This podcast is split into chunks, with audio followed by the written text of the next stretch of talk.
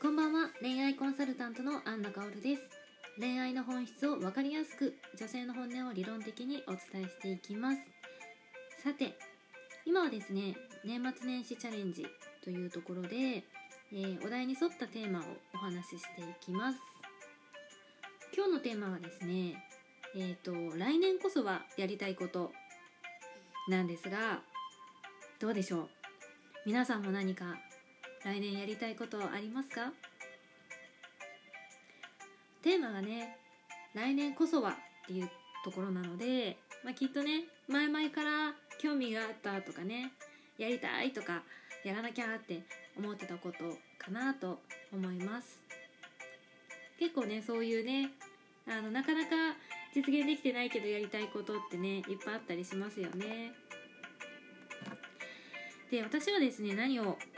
えー、やっていこうかなって思ったんですけどスポーツやりたいなと思ってます。はい。でねなんかスポーツってまあ純粋に好きなんですけど、まあ、部活も運動部だったしやっぱ体を動かすとすごいね気持ちもリフレッシュしますよね。だけどなんかこう定期的にやるっていうところが組み込めていなくってでついついね運動不足になりがちなので来年こそは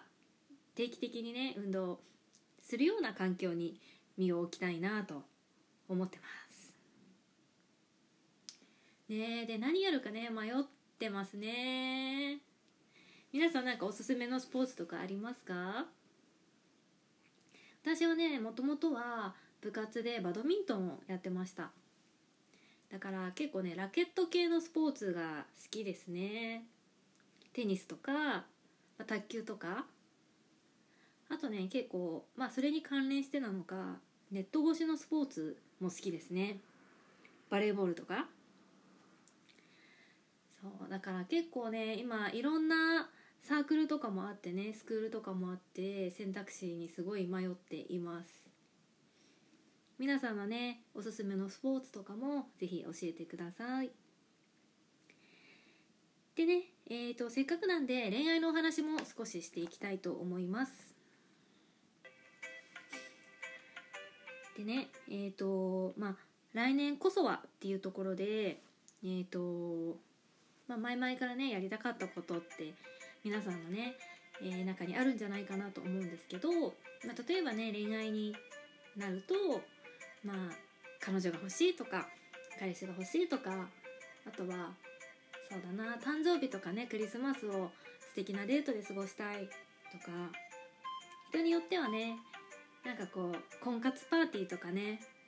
あとマッチングアプリとかねそういう新しい出会い方に挑戦してみたいなとかねあるのかなと思います。でここでですね一つ、えー、目標達成のポイントをお伝えしようと思います。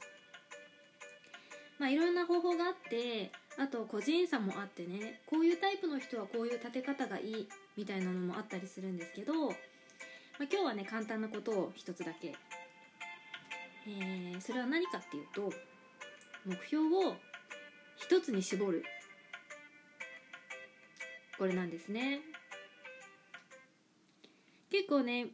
いっぱい興味があったりとかあとね心が不安な時ほどいろんなことに手を出したくなるんです。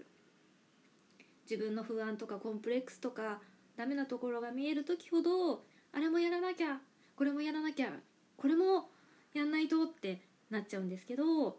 そうやってねこう焦っていろんなことに手を出しても結局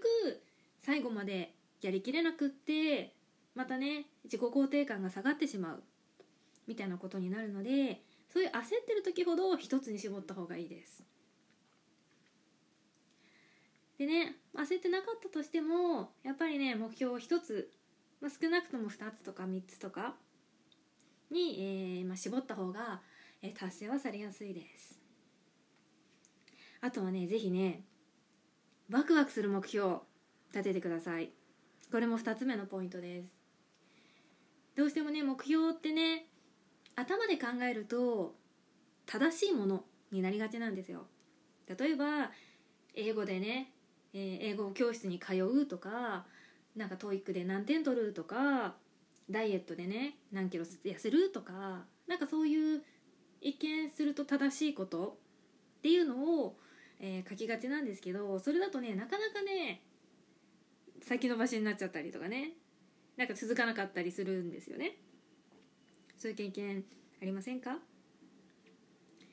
なのでね、えー、とせっかく目標を立てるんならぜひそこにワクワクポイントを入れてください。例えばダイエットするだとしたら、まあ、現実的にね1 0キロ痩せなきゃみたいなこうなんだろうな心が窮屈になるような目標じゃなくてうんとワンサイズ下のねワンピースを着れるとかなんかこうそうだなお気に入りの服をね着れるようになるとか